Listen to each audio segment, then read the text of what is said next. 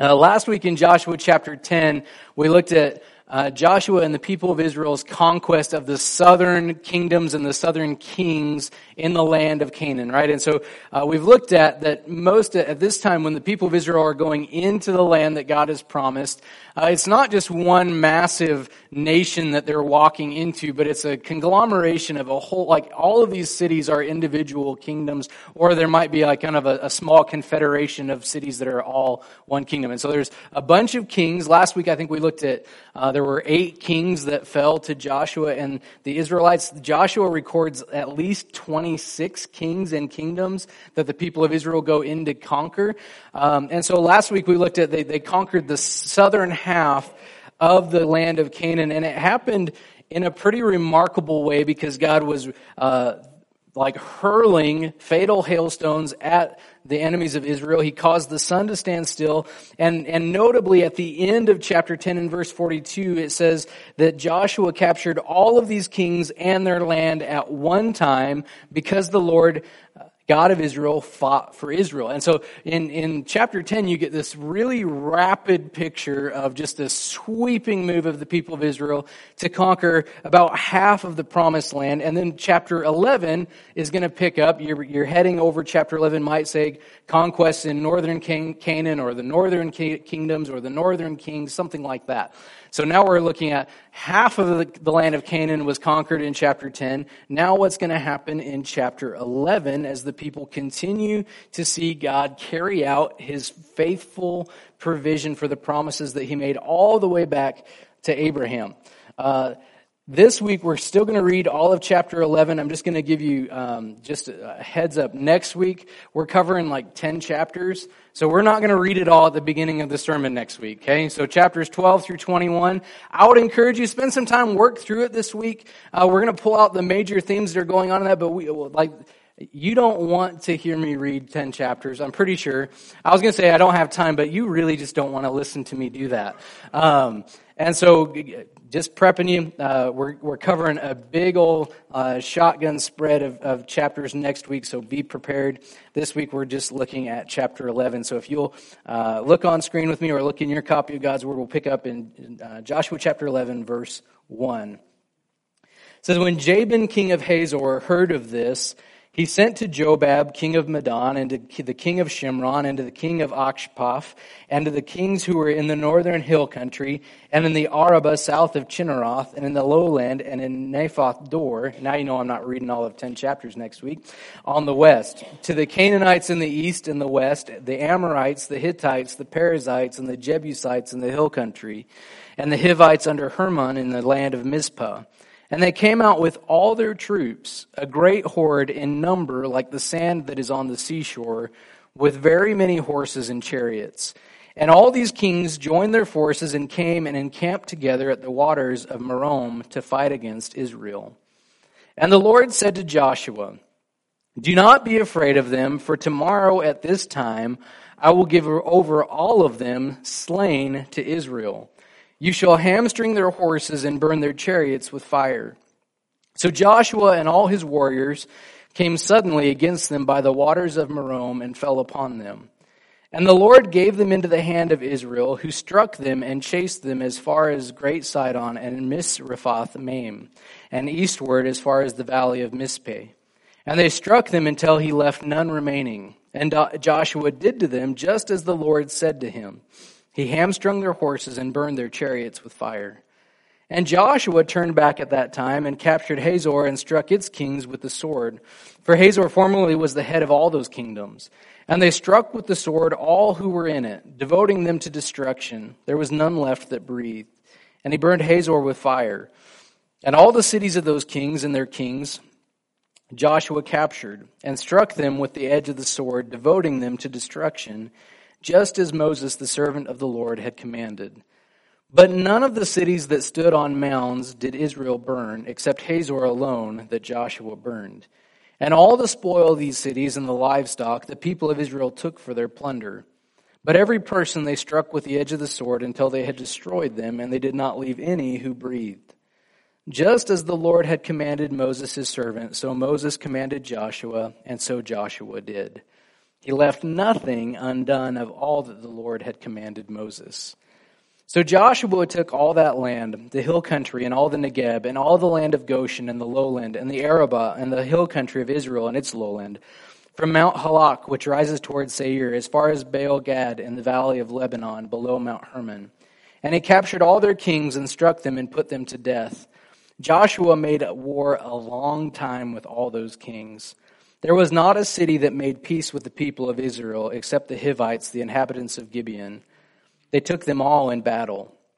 For it was the Lord's doing to harden their hearts that they should come against Israel in battle, in order that they should be devoted to destruction and should receive no mercy but be destroyed, just as the Lord commanded Moses. And Joshua came at that time and cut off the Anakim from the hill country, from Hebron, from Debir, from Anab, and from all the hill country of Judah and from all the hill country of Israel.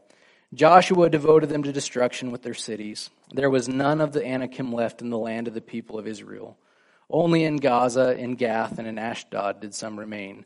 So Joshua took the whole land according to all that the Lord had spoken to Moses. And Joshua gave it for an inheritance to Israel according to their tribal allotments. And the land had rest from war.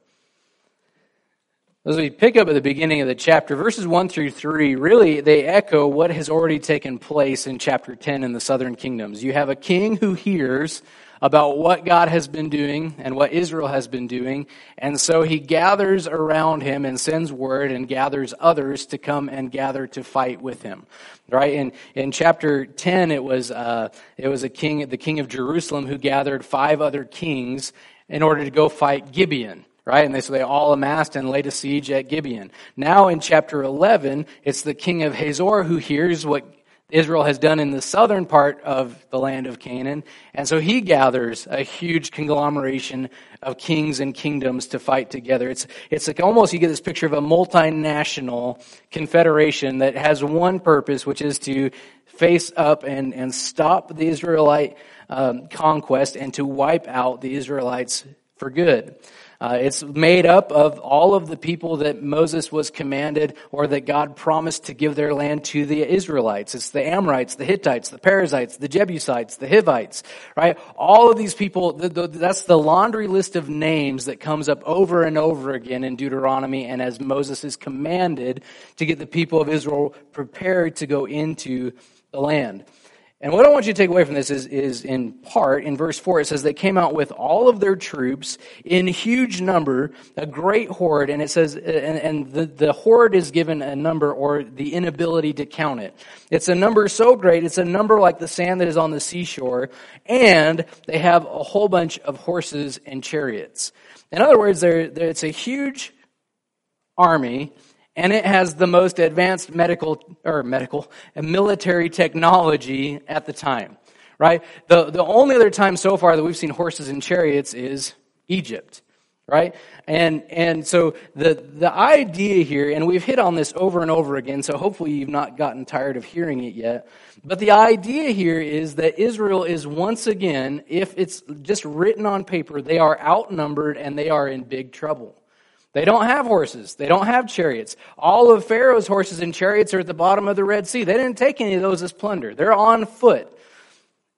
And now they are facing a numberless, or it's, it's got a number, but the way that, the, that Joshua describes it is a number that is like sand on the seashore. Now, I know we live in the mountains and we don't have a whole lot of sandy beaches, but if you've ever been to the, the beach, have you ever held sand in your hand and just and just let it run through your hand? And have you ever like when you when you think about when when God tells Abraham, I'm gonna give you offspring like the stars in the sky, sand on the seashore, right? And and just like you get that fine sand on your hand, and, and there's like innumerable just what do you even call that? Crystals? Grains. There it is. Like some people eat grains and some people wear them on their hands after they're at the beach. Um, so all those individual grains of sand, just like fine powder on your hand, but it's, it's like to, to try to imagine, to count that. This, the, the idea that is being conveyed to you is this, this is a big old group of people. Right? And, and we've gone back to this over and over again that each one of these people, in Deuteronomy, God says, each one of these people is greater and mightier than you. Right? And now you see them again putting all of their resources together with the sole express purpose of stopping Israel. And one of the thoughts that I had as, as I walked into this is a, is a question. It's kind of a rhetorical question. But wouldn't it be nice if challenges to faith in Christ came one at a time in manageable pieces? Wouldn't it be nice that if the challenges to your faith in Christ just came like in a slow line to where you could see them coming, like, okay, obstacle averted, next one, obstacle averted, rather than at times when they seem to come in overwhelming supply and you go, I have no idea what to do. It would be really nice if it just came at one at a time, wouldn't it? And then some people, meaning well, will tell you when it seems overwhelming, well, God won't give you more than you can handle. It's got to be written somewhere, isn't it? God won't give you more than you can handle. But then the reminder actually from Scripture is that God will actually allow you to experience that which is overwhelming without His presence. He will allow you to face what would otherwise overwhelm, cause despair, drown you in the overwhelming presence of it if he's not part of it. I don't know about you, but I don't really like that.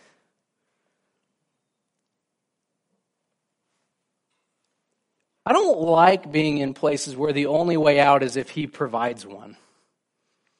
I like being in situations where I can work the problem. Anybody like anybody like me? I like where I can look at my resources and say, okay, this is going to hurt a little bit, but I know how to do this. I don't like the situations where I go, God, I have no idea what to do here. God, if you don't make a way, I have no idea what to do here. I don't, if you're like me, you don't like those. And yet, what if that's really the picture of biblical faith, more so than I can work the problem? And a question, maybe, maybe a little bit of a challenging question for us, or a challenging thought would be if my faith never takes me to a place of utter dependence on Jesus and his presence and provision, I'm probably not taking steps of faith, but I'm probably living within my own parameters of ability and comfort. Let me rephrase that, if, or restate that. If my faith never takes me to a place of utter dependence on Jesus and his presence and provision, I'm probably not taking steps of faith. Or to phrase it a different way, I'm probably not living by faith very often. And this is the challenge for us because, again, default position. I don't want to be in a place of utter dependence. We, we are a people who live in a place that is marked by we will not be dependent on anybody. Right? Like we, we live among a people of just uh, of, of dynamic individualism. Pull yourselves up by your bootstraps. You got this. Like it might take a, a period of suffering, but you can do this. And faith in Jesus turns that all on its head and says we walk in complete and utter dependence on Jesus for all that we need. But then we go, well, on, well, yeah, on paper we do. But in practice, I try to avoid those situations as much as possible. And it leads right back into the common refrain that we've heard over and over again in Joshua when we talked about it last week in verse 6 do not be afraid of them. Why should Israel be afraid? They're outnumbered again. Like, even though they just saw God work in an amazing way on their behalf at Jericho and at Ai, where God in both cases said, Do not be afraid, go ahead. Do not be afraid, go ahead. Then last week in, in Joshua chapter 11, taking on all the southern kingdoms, do not be afraid, for I've given them over to your hand. Our, still, our, our fallback position is holy crud circumstances. And God faithfully and consistently just says, hey, if you're walking with Him in faith, don't be afraid because I will work. And not only does he say, don't be afraid of them, he says, because tomorrow at this time I'll give them over all of them. And then he gets really specific, and they will be like, I'll give them over to you slain. You're, you're going to be putting them all to death. That's crazy. In a sense, again, if you just put it on paper for the people of Israel, your circumstances, overwhelming, odds, not great. Vegas has it 99%, 99.9% betting odds that the, the, the northern kingdoms pull this one out. Right? The analysts on TV, these guys got chariots and they have horses. This is pretty much a done deal other than just the fighting on the battlefield. We'll update you tomorrow when all of it's done. And God instead says to his people, don't be afraid. The circumstances are not the determiner of what God will do. He gets really specific. He says, I'm going to hand them over. And then he also gives an interesting command to them at the end of verse 6 where he says, You shall hamstring their horses and burn their chariots with fire. Now, I'll come back to this again. As, as 21st century Christians, there's a lot in this that we don't like. I grew up, I grew up from ranching families. Horses are valuable to. Like, to, to go and, and maim a horse is like, that's stupid. Right? 21st century. We don't like it. So we go, why in the world does God command the people of Israel at the, on the back side of this battle to go and cripple all of the horses of the northern kingdom? Because as animal people, we don't like this. Right? And get this, even in the midst of God commanding him, uh, the people to wipe all the people out, there's a special part that's like, but the horses? That's too, like, I could get on board with all the people being like, we've been, we've been swimming in that pool for a while, but now, now we're adding horses? Lord, this is too much. I want you to see the, the why. And, and you think about this again. I said that, that horses and chariots represent the height of military technology for this time frame and these people. In Psalm chapter 20 and verse 7, it's a psalm of David. If you go up into verse 6, says, I know that the Lord saves his anointed. This is in Psalm 20, verse 6. I know that the Lord saves his anointed. He will answer him from his holy heaven with the saving might of his right hand. Now, catch that. David leads it off with says, I know that the Lord saves his people. I know that he will answer from heaven, and I know that salvation will be seen through his mighty power. So then the very next thing is some trust in chariots and some in horses, but we trust in the name of the Lord our God. They collapse and fall, but we stand, rise and stand upright. So inherent is this is not God's hatred of horses. Right? God created them, right? He's, he, and when he created them, he's like, this is a really good deal. Like, look at that. It prances and everything. It's awesome. But what it represents, when, when, when the people of Israel are told to cripple the horses as they take this battle and to burn all of the chariots, is God is like right from the beginning there, and you see they're able to take all kinds of plunder from all sorts of other stuff, and yet they're told burn all the military technology. Why? Like, don't you think they could use that in the future? Like, they could use horses and chariots in the ne- like as they establish this this themselves in the promised land. Having a standing military seems like a really good idea, and yet the Lord says to them, "You won't." You shall not put your trust in what you can do in, in and of yourself.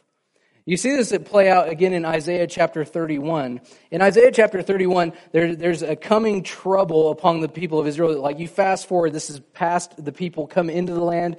They have kings. They establish themselves. Uh, God sends the Assyrians and then the Babylonians to trouble the people of Israel. The Babylonians are going to take Israel into captivity. And the people of Judah begin to look around and say, how can we get ourselves out of this mess?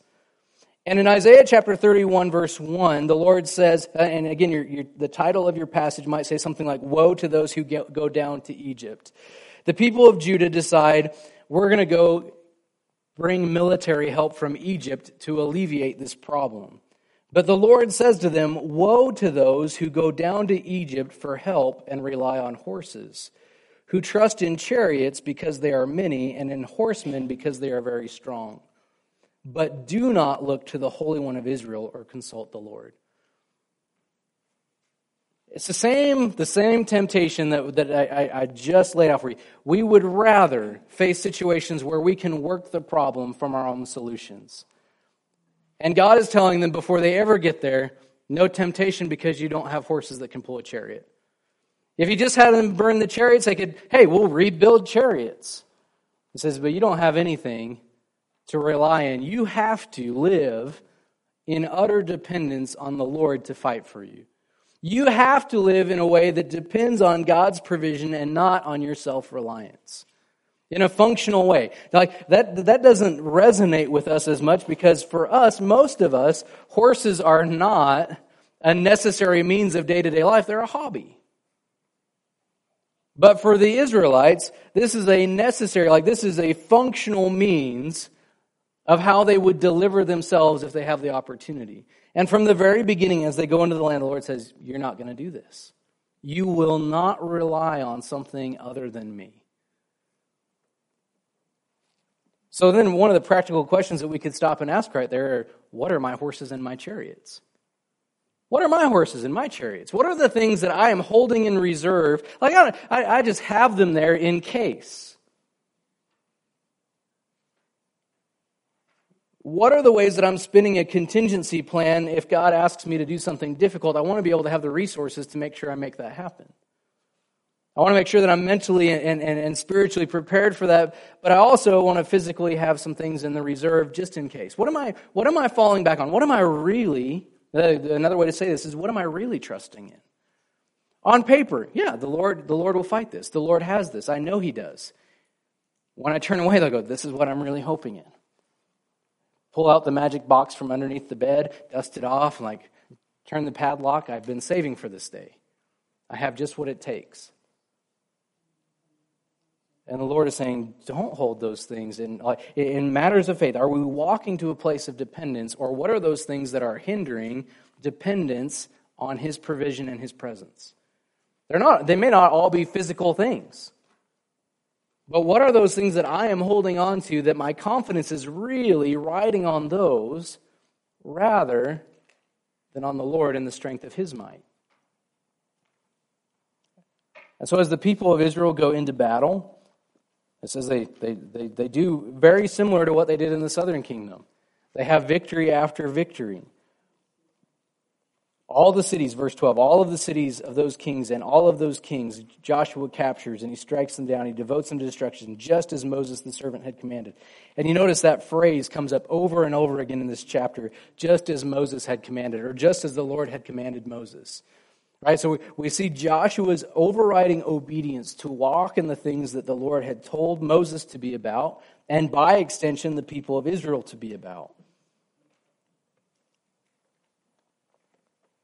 There's nothing undone, in verse 15 it says, nothing undone of all that the Lord had commanded Moses. And you see this pictured in verses 21 and 22. Because if you remember, when the people of Israel were, or the, when the 12 spies were sent out by Moses to the land of promise to spy it out, one of the things that 10, 10, 10 guys came back with was there's no way we can take this. It's a really good land, but we are like grasshoppers in front of these people, right? Like they're giants and we're tiny. And then you see in verses 21 and 22 that it says Joshua came at that time and cut off the Anakim. And you go, who are they? Like that, just another group of people. Jebusites, Perizzites, all these guys, right? Just another name. These were the giants in the land. So way before David goes out with, uh, with a, a sling and stones to face off with Goliath, Joshua and the people of Israel are facing off against giants in the land as they go in. What's interesting is, is the very thing that caused the people of Israel to shrink back and reject following the Lord into the land under Moses are now also, they're left, they're not left undone under Joshua. They go in and he says, it says they devoted them to destruction with their cities. In verse 22, there's none left other than in these three cities Gaza, Gath, and Ashdod, which later become Philistine places, which makes sense why Goliath might come out of there.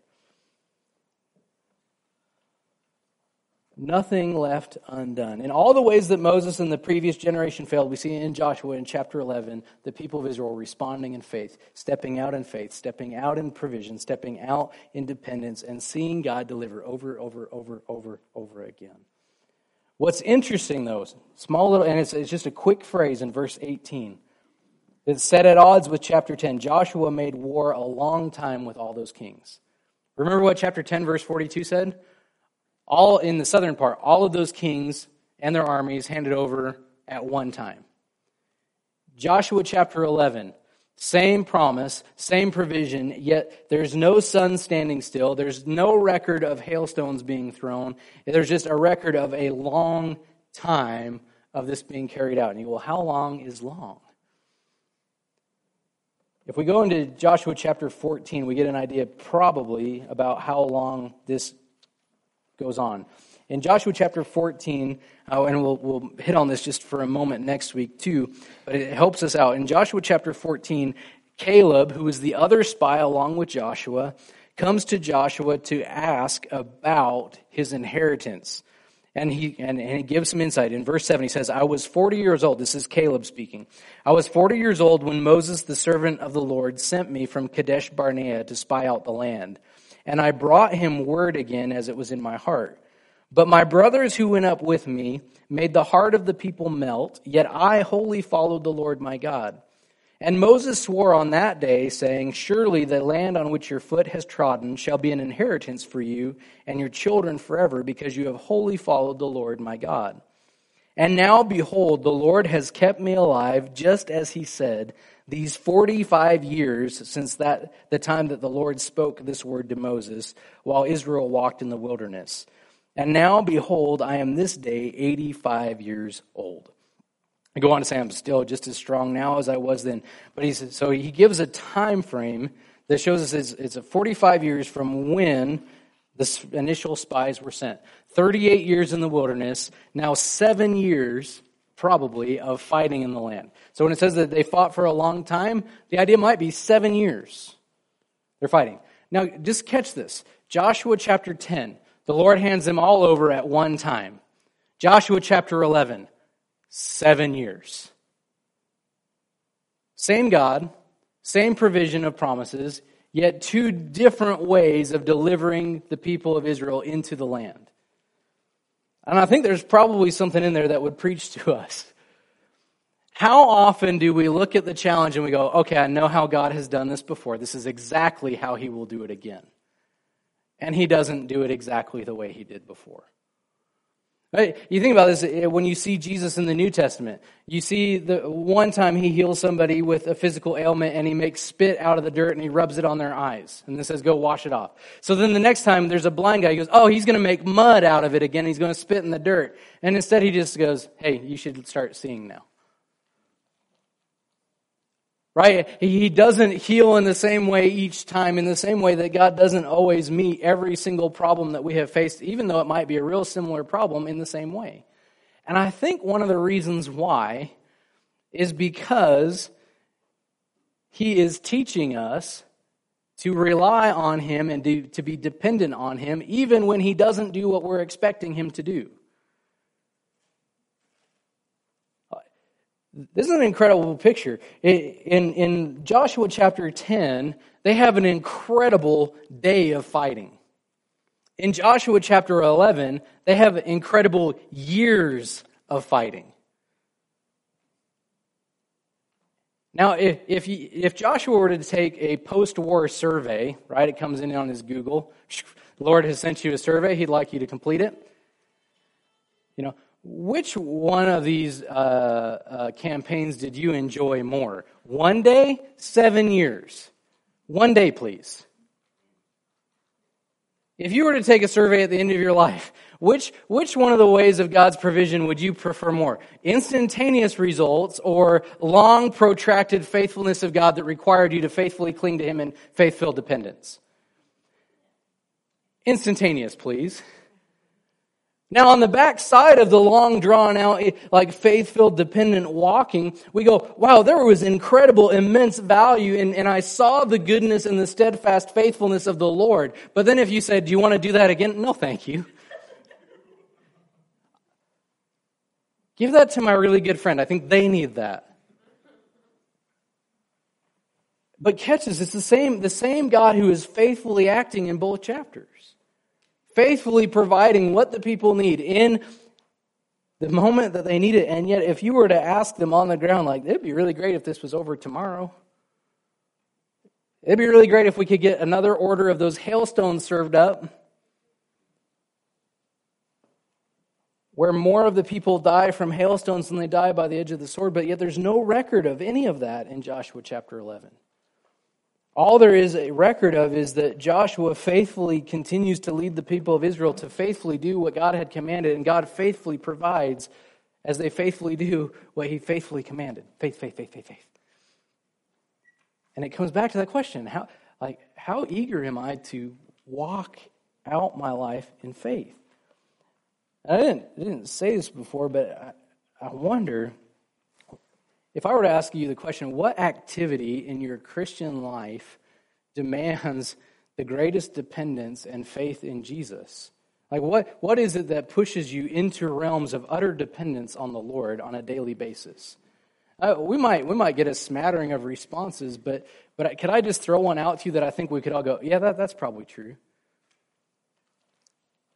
Have you ever tried to talk to somebody else about um, their need for Jesus? Sharing your faith? Anybody feel just super confident and, and comfortable doing that every single time? How many times does that push you to a place where you are frantically praying, Lord, please give the words? Lord, please give the opportunity. Lord, please provide what I need. I don't know what to say. I don't know what to do. And yet, I, could, could I bring us right back to Joshua chapter 11 and say that's probably the reason why we shirk away from sharing our faith because it pushes us into realms of complete and utter dependence.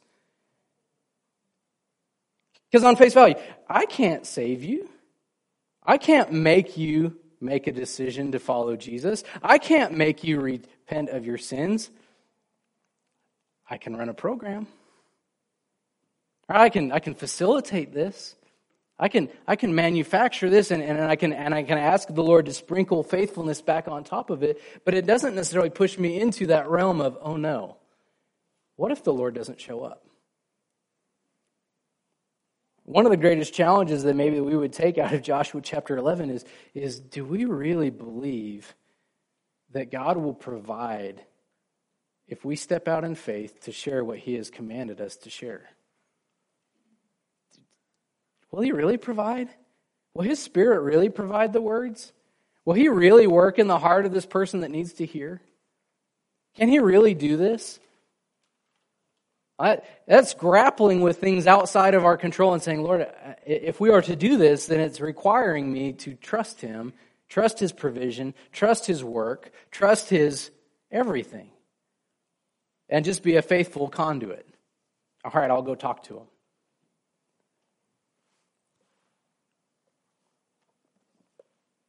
You can pull your feet back in, put your shoes back on. No more toe stepping for a minute. There's a difficult there's a difficult verse in here that I, I don't want you to think we just glossed over in verse 20 where it says that there's not a there's not a city that made peace with the people of Israel except the Hivites. So all of the people, all of these kingdoms devoted to destruction.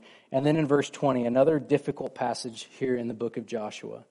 It says, it says, eh, For it was the Lord's doing to harden their hearts that they should come against Israel in battle, in order that they should be devoted to destruction and should receive no mercy but be destroyed, just as the Lord commanded Moses.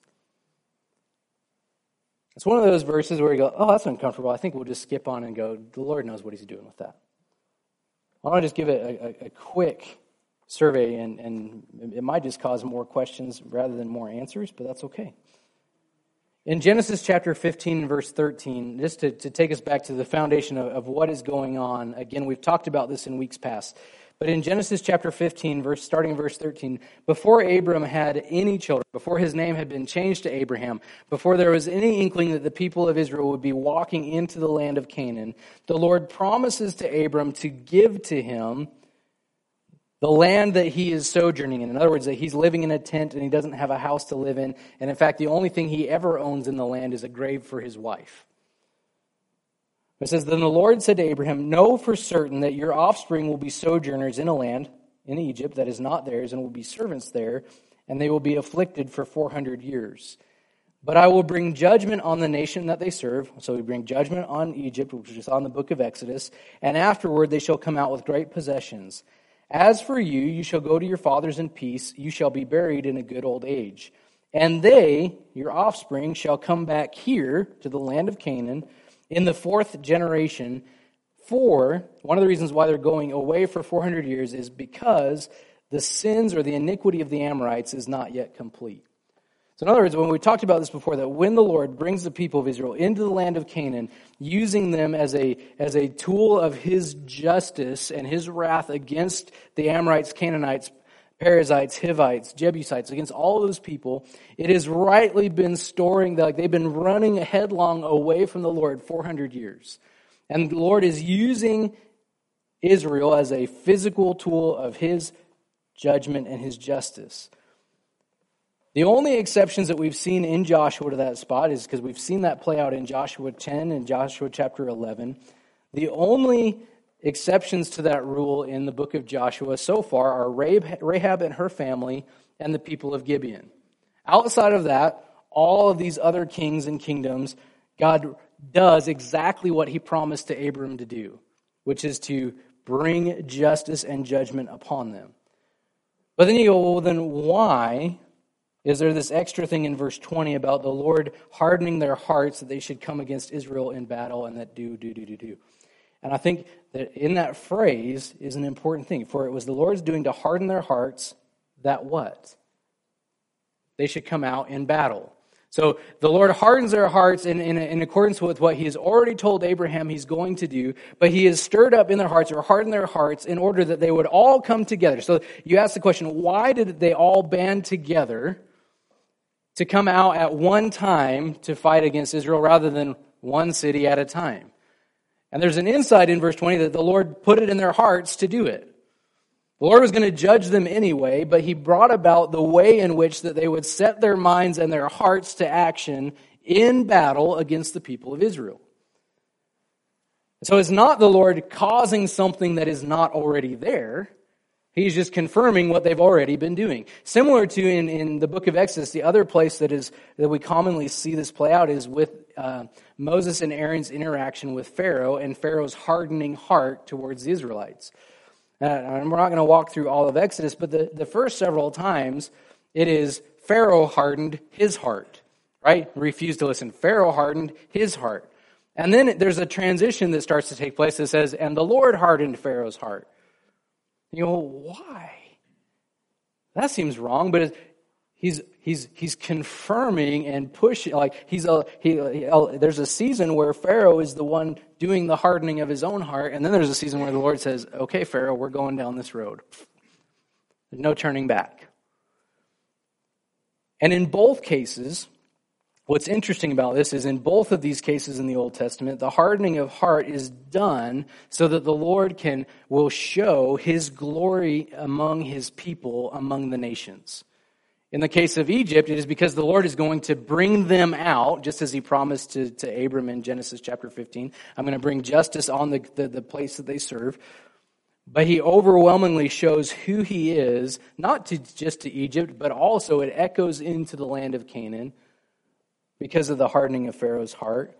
And now, as the people go into the land of Canaan, again, what God is doing in and among his people in carrying out his promises is done as he confirms or continues to harden the already direction of the people opposed to him and opposed to his people. And you still go, that's still going to be some difficulty in that. So, so who is responsible then for their actions? Is God responsible for their actions, or are the people, the Jebusites, Perizzites, Hivites, Ammonites, Canaanites, are they responsible for their actions? Can I give you a really fun answer? Yeah. Uh huh. Wrestle with that tension. There's a mystery involved here. Where, where do they start? Where does the Lord end, or where does, where does one end and where does one begin? But there's also an interesting use of this idea and this language in Hebrews chapter 3, but it's not directed towards those outside of the faith, it's directed towards those in the household. So, as the author of Hebrews is writing to the, uh, a collection of Jewish believers, He draws on a lot of the Old Testament um, rituals, sacrifice, prophets, um, a lot of the, the, the narrative of what happens in the Old Testament. He draws on that and showing its fulfillment in Jesus. But in Hebrews chapter 3, verses 7 through 19, and we'll, we'll just read through here real quickly and finish here. But it says, Therefore, as the Holy Spirit says, Today, if you hear his voice, do not harden your hearts as in the rebellion, talking about those Israelites who, who, who chose not to follow the Lord in faith, but those who hardened their hearts and said, We're going to do our own thing, we're not going into the land. Okay? So today, if you hear his voice, do not harden your hearts as in the rebellion on the day of testing in the wilderness, where your fathers put me to the test and saw my works for 40 years. Therefore, I was provoked with that generation and said, They always go astray in their heart they have not known my ways. As I swore in my wrath, they shall not enter my rest. Take care, brothers, lest there be in any of you an evil, unbelieving heart, leading you to fall away from the living God. But exhort one another every day, as long as it is called today, that none of you may be hardened by the deceitfulness of sin. For we have come to share in Christ, if indeed we hold our original confidence firm to the end. As it is said, today if you hear his voice, there it is again, do not harden your hearts as in the rebellion. For who were those who heard and yet rebelled? Was it not all those who left Egypt led by Moses? And with whom was he provoked for 40 years? Was it not those with those who sinned whose bodies fell in the wilderness? And to whom did he swear that they would not enter his rest, but to those who were disobedient? So we see that they were unable to enter because of unbelief. So if you tag these two ideas together, like what, where does hardness of heart come from initially? It comes from unbelief. It comes from a refusal to trust or to believe who God is and to believe His word. And so the, the interplay here is there's a hardening by the individual, but there's also a, eventually a hardening uh, by the Lord in, in Pharaoh and in the Canaanites. But then there's also this admonition towards those who are gathered in the corporate body don't harden your heart through the deceitfulness of sin and through unbelief. Thinking, well, how do, how do I not have a hard heart? You respond continually and actively in faith to Jesus. How does somebody outside of these walls not have a hard heart? They're invited to, as Ezekiel says, to, to transform a heart of stone into a heart of flesh. How does that happen? It happens through the transformational work of Jesus as they do what? Respond to him in faith. So, regardless of where you are this morning, uh, where you might be, the appeal is really similar. If you find yourself and you go, I've never come to a place where I've trusted Jesus or I've actively followed him in faith, turning from my sins, turning towards him in faith, then the words of Hebrews chapter 3 would be, today don't harden your hearts like they did then. Respond in faith. But if you go, well, I have responded in faith, then what am I supposed to do with this? Continue to respond to him in faith filled dependence on him. Respond to him in faith. You're like, what? The antidote to a hard heart is faith. And the Ammonites and the Jebusites and the, the Canaanites, there, there, won't be a single one of them that would say, well, no, I, I, didn't, I didn't want to go to battle, but something just made me go do it. Like it was consistent with who they were. Like God, God wasn't forcing upon them a hard heart that wasn't naturally theirs in the first place. He just stirred up uh, with their hard heart, he stirred them up to do what he wanted them to do in order that his name might be made great among the nations. So the, the question we fall back to, though, again, is, is am I, first of all, willing, but then not just willing, am I actively stepping out to follow Jesus in faith filled dependence? When we talk about this from time to time, there's a difference between belief and faith. Right? Belief is, is maybe believing the right things about God. It could be believing the right things about who Jesus is. Like conceptually, I know those things. And faith is taking those things that I say I believe and they're acting out. Like, so a simple definition of faith is belief in action. I'm going to do what is consistent with what I believe. So, what do my actions reveal about what I believe to be true about who Jesus is? Do my actions reveal that I really believe that He is sufficient? Do I really believe that He's going to provide? Do I really believe that He's going to do the things that He's promised to do? Or do my actions display that while I might believe the right things, I'm still trusting in my horses and my chariots.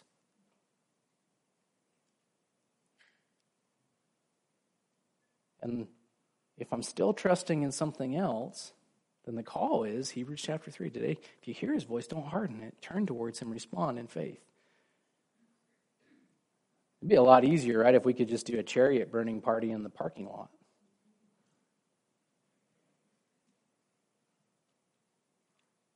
But as you reflect on this in the days to come, what is it that, that has an overwhelming grip on your life that you don't really recognize, but it plays out in what you do? Where is my dependence? Where is my reliance? Where is my hope? And if you're not sure, just go like, what is my life? What, what am I doing? It's probably going to show what's most important to me. It's going to show where my heart is. It's going to show where my faith is. And the invitation from him over and over again is to taste and see that he's good. Put it like to walk out in the things that he has promised, and he will show himself faithful. So if he's promised in his word, do we believe it? Will we do it?